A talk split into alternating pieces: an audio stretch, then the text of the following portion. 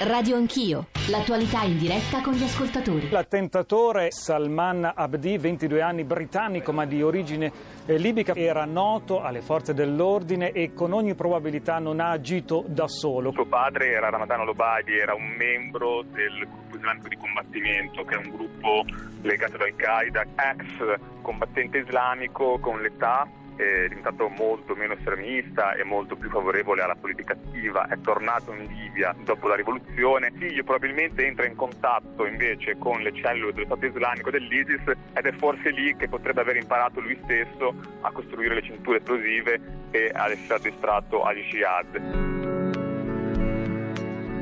Tra le vittime anche alcuni genitori come le mamme Elison e Lisa, 45 e 47 anni, erano andate a prendere i figli al concerto e Charlotte Campbell su Facebook ad annunciare distrutta la morte della figlia Olivia, 15 anni. Addio anche a Martin Hetum, a Georgina, 18 anni, studentessa di medicina al college e a John Atkinson, 26 anni. Non c'è più anche Kelly Brewster, 32 anni. La scuola elementare Charlton piange la piccola Safi Rose, 8 anni la bimba con la frangetta.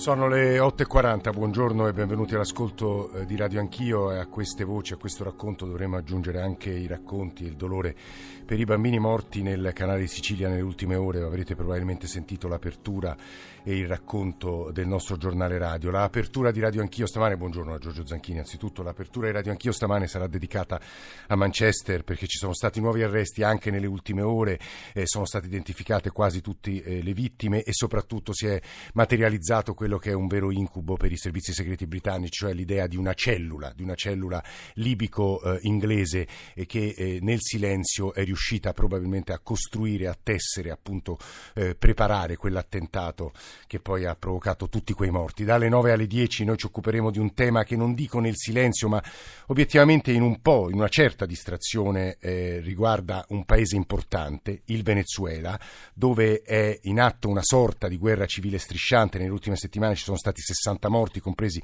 alcuni ragazzi nelle ultime ore. Eh, Maduro procede verso la convocazione di un'assemblea costituente a fine luglio e noi abbiamo pensato di invitare qui in studio una delegazione venezuelana che è stata martedì in Senato per farci raccontare che cosa sta accadendo in Venezuela, che cosa eh, è dell'eredità del chavismo, che tanto non voglio dire che è stato eh, un modello per un pezzo di sinistra europea, ma che comunque ha avuto obiettivamente un ruolo storico molto importante. Quindi apertura su Manchester e poi Venezuela dalle 9 alle 10. I nostri riferimenti 335 699 2949 per gli sms, per i whatsapp, per i whatsapp audio, radio anch'io, chiocciolarai.it per, per i messaggi di posta elettronica, ancora l'account su Twitter e poi i social network. Io anzitutto eh, andrei a Manchester dove c'è la nostra inviata Maria Gianniti che può perfezionare quanto io soltanto accennavo, cioè, accennavo, cioè benvenuta. Buongiorno a te e a tutti gli ascoltatori. Sì, come dicevi tu, si sta lavorando proprio per cercare di capire eh, come è composta questa rete su cui ha potuto contare l'attentatore suicida eh, Salman Abedi lunedì sera, eh, quando si è fatto esplodere alla Manchester Arena. Ora ehm, è importante anche quello che, stanno, quello che, titolano oggi i giornali qui in Gran Bretagna, perché eh, fa riflettere, per esempio il titolo del Times di Londra dice l'MI5 era stato avvertito, o ancora il Daily Telegraph, cinque possibilità mancate per fermare fermare l'attentato. Questo che cosa ci dice?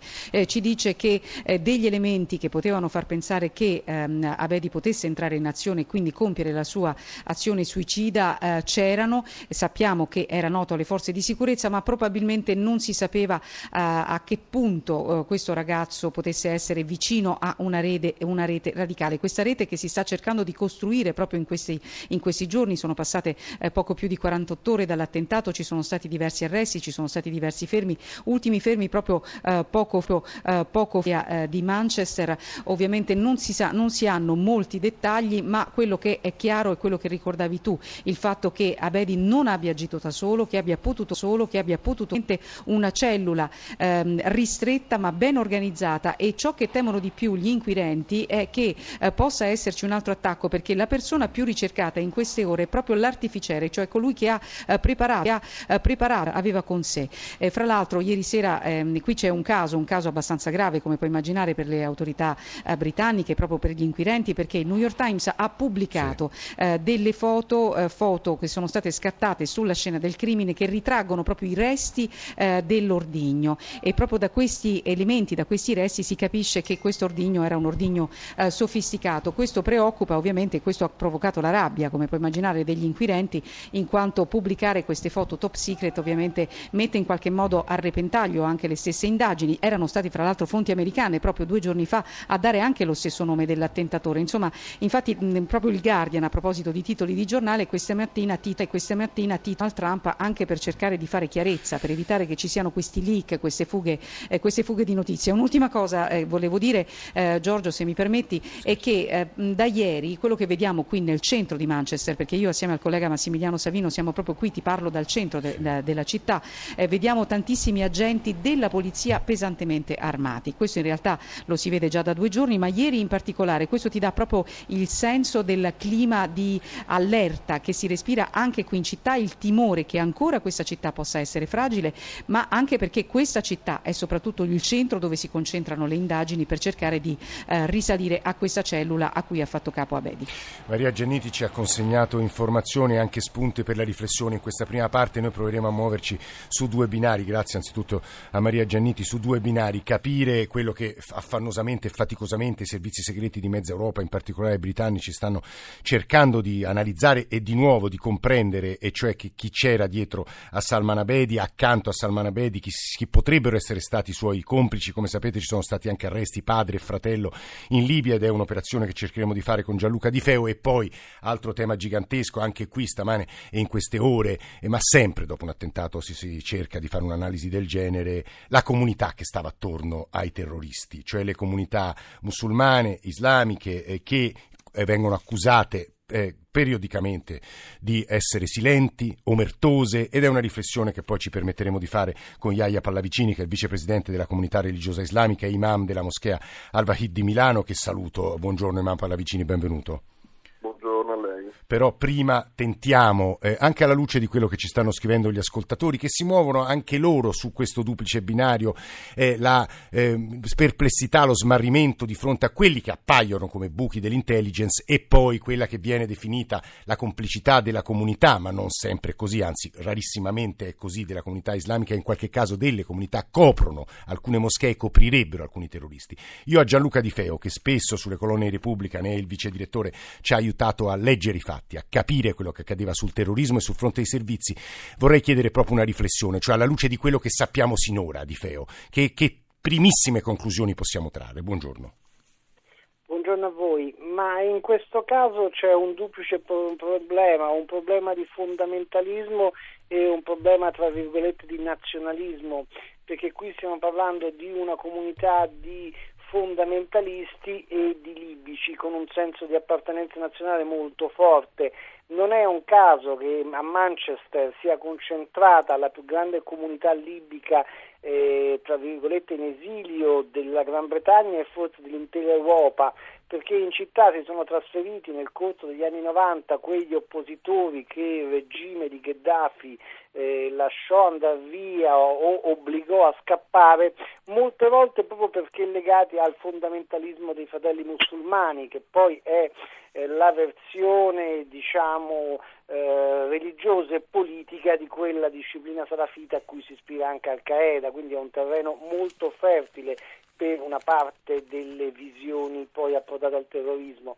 Ed è da questa comunità di Manchester che molti, diverse centinaia di persone hanno partecipato alla primavera araba combattendo contro Gheddafi, avendo un ruolo chiave nella liberazione di Tripoli e poi mantenendo dei rapporti con quella parte di comunità eh, fondamentalista che adesso ha una partecipazione diretta alle istituzioni libiche.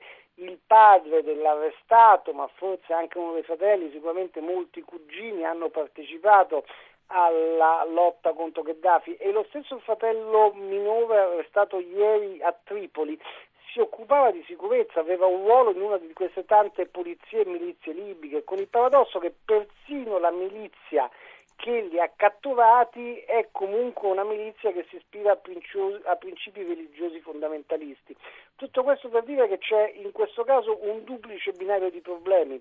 Da una parte c'è la difficoltà della Gran Bretagna a controllare gli elementi radicali all'interno di una comunità musulmana che rappresenta il 5-6% dell'intera popolazione britannica. Anche di Feo, scusi se, se, ti, scusa se ti interrompo, anche da un punto di vista proprio banalmente numerico, cioè ci sarebbero 3.000 persone, 3.000 individui che andrebbero controllati 24 ore al giorno e le forze inglesi non possono materialmente controllarli tutti. Mm, teniamo presente che appunto mm, come minimo per il controllo di una persona fisica occorrono 8 persone al giorno, quindi eh, noi facciamo eh, 3.000 per 8 e abbiamo un'idea di quanto personale servirebbe a controllare questi 3.000 che poi sono un numero minimo, anche perché c'è un altro aspetto, questa comunità è estremamente giovane, cioè mh, a Manchester per dire la comunità pakistana tra il 2001 e il 2011 è passata da 175.000 persone a 310.000, è una comunità che cresce, che ha un livello demografico e che ha tantissimi giovani che sono molto più difficili da monitorare e controllare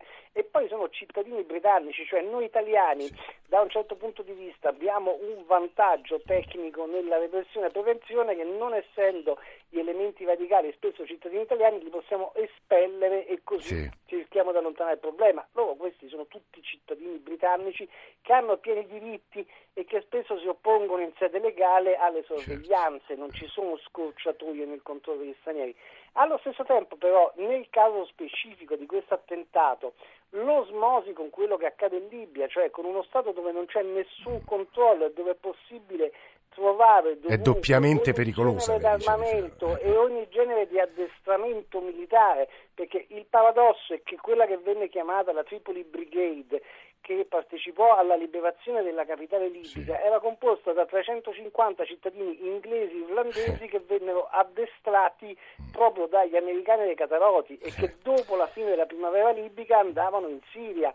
Quindi paradossalmente qui si, c'è un cortocircuito sì che è quello poi radicato nella situazione libica in cui si è scelto di eliminare la dittatura di Gheddafi, cosa che probabilmente dal punto sì. di vista etico era giusto, ma si è scelto di farlo rapidamente senza una minima idea di come gestire il futuro di un paese che adesso è un gigantesco eh, groviglio di minacce di alle porte dell'Europa. Lei, lei ha fatto, tu hai fatto un'analisi secondo me inappuntabile, devo dire il terribile principio dell'eterogenesi dei fini, cioè noi non, forse non ci aspettavamo eh, nel lungo periodo le conclusioni che adesso stiamo misurando purtroppo. Gianluca Di Feo, il vice direttore di Repubblica, eh, Iaia Palavicini e Don Giovanni Salatino devono dirci un paio di cose molto importanti prima di chiudere questa parte, però ci ha chiamato un ascoltatore ascoltatore che vive tra Milano e Manchester, il nord dell'Inghilterra, Marco, la cui testimonianza credo possa essere molto interessante. Marco, buongiorno.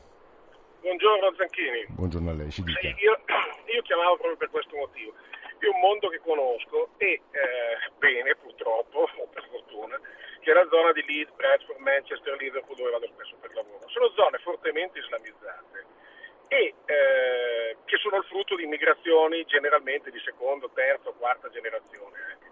Il grosso problema è che all'interno di questo mondo gli ideali, i valori islamici sono spesso quelli che condividono i proclami terroristi. Quindi tu hai una punta dell'iceberg che ti fa l'attentato, come tragicamente abbiamo visto a Manchester adesso, ma c'è tutto un retroterra, diciamo se non di complicità fattuali, di complicità culturali, che è propedeutico a questo mondo e questo è il grosso problema perché si tratta di grandi numeri. Un esempio specifico, la eh, condizione della donna nell'Islam è totalmente opposta alle ragazzine modello velina che sculettano sui palchi.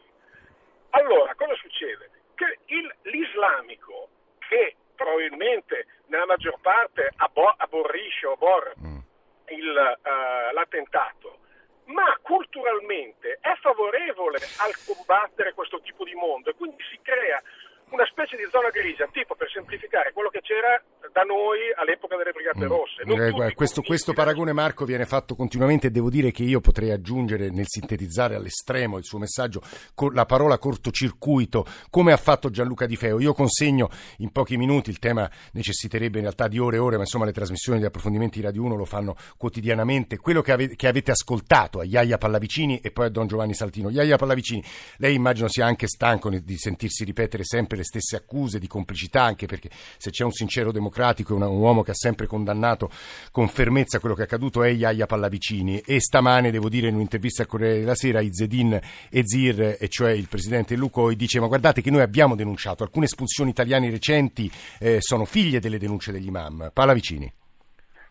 Ma credo che anche l'analisi del dottor Di Feo sia molto uh, adeguata e corrisponde anche alla nostra visione in quanto religiosi musulmani europei. Io sono in contatto con uh, ben altre comunità nel Regno Unito in particolare a Manchester dove tendenzialmente sì, parliamo comunque di generazioni di britannici prevalentemente di origine pakistana e che mi hanno testimoniato il loro orrore e anche la loro preoccupazione per evitare di essere confusi o collusi con, con questi circoli invece di criminali. Ecco. Quindi c'è, c'è una... Poi il fatto che in Gran Bretagna, a differenza che in Italia, la politica di integrazione sia stata più legata a un certo multiculturalismo eh, invece di quello che potrebbe essere lo scenario italiano, questo è un altro discorso. Quello che è invece il punto sulla complicità, lo ha detto molto bene secondo me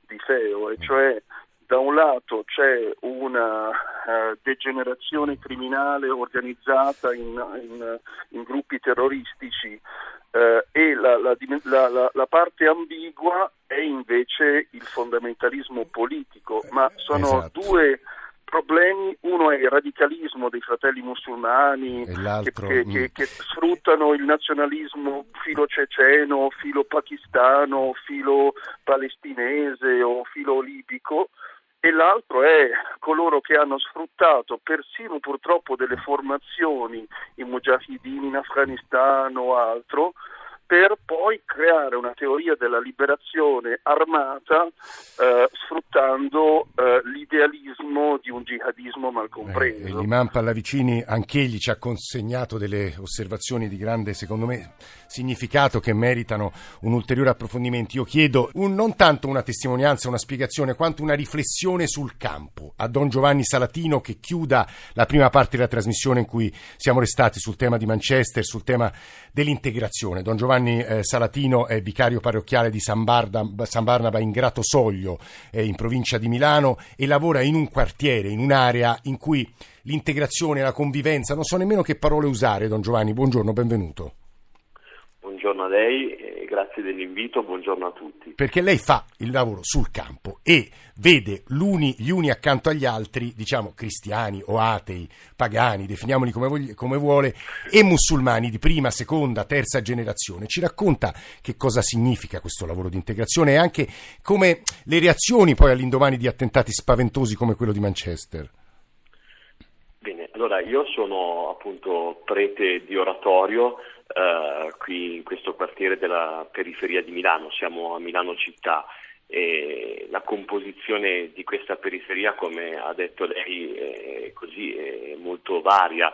Uh, in una zona, nella zona sud del quartiere, uh, i ragazzi di cui mi occupo io di origine straniera eh, sono oltre il 50% ormai, per cui io quando apro l'oratorio al pomeriggio eh, mi ritrovo eh, a volte ad essere minoranza insieme ad altri pochi eh, italiani eh, e ci sono anche 10-12 etnie, a volte l'italiano è soltanto la lingua di mediazione, la lingua sì. però meno parlata dai ragazzi in casa. Uh, però questi ragazzi sono tutti italiani, definirli stranieri in effetti non è corretto perché appunto sono figli o nipoti uh, di persone che ormai si sono stabilite in Italia da parecchi anni eh, e, sono, e, quindi sono italiani. Uh, sicuramente la reazione dopo questi attentati permea nella mente dei ragazzi, creando sconvolgimento e creando purtroppo eh, la sensazione che la convivenza non è possibile. Eh. Loro convivono ogni giorno, giocano insieme, eh, vanno a scuola insieme, ma quando li fermi a teorizzare la convivenza purtroppo ti accorgi che nella loro testa c'è quasi un blocco a immaginarla per il futuro. Eh. Oltretutto siamo in una periferia eh, e bisogna dire che purtroppo la minoranza eh, di, appunto, di queste famiglie di origine straniera ha minori diritti. Ci sono sicuramente problemi. Lei parla di blocco, problemi... padre, lei parla di blocco, ma blocco che ad esempio i giovani musulmani sentono da parte dei, dei ora non so come definirli, degli occidentali, degli italiani, diciamo, cristiani, di cultura cristiana? Eh, da una parte appunto questa, questo gruppo si sì, sente come dire, eh, delle porte chiuse, eh, però è anche vero che eh, si è innestata una, una, sorta di paura anche però nella, nella parte italiana, eh, certo. sicuramente. Lei che lavoro fa? Che, che, cerca di fare, padre? L'ultima cosa che le chiedo. quello che cerchiamo di fare è quello appunto di creare occasioni di convivenza eh, nel cortile dell'oratorio attraverso i gruppi di riflessione. Abbiamo per esempio un gruppo formato da adolescenti dove ci sono cristiani e musulmani e insieme si toccano quei temi fondamentali che condividiamo. Eh, poi insegno a scuola, la scuola media del quartiere e anche qui è l'occasione per riflettere eh, costantemente su questa, su questa problematica.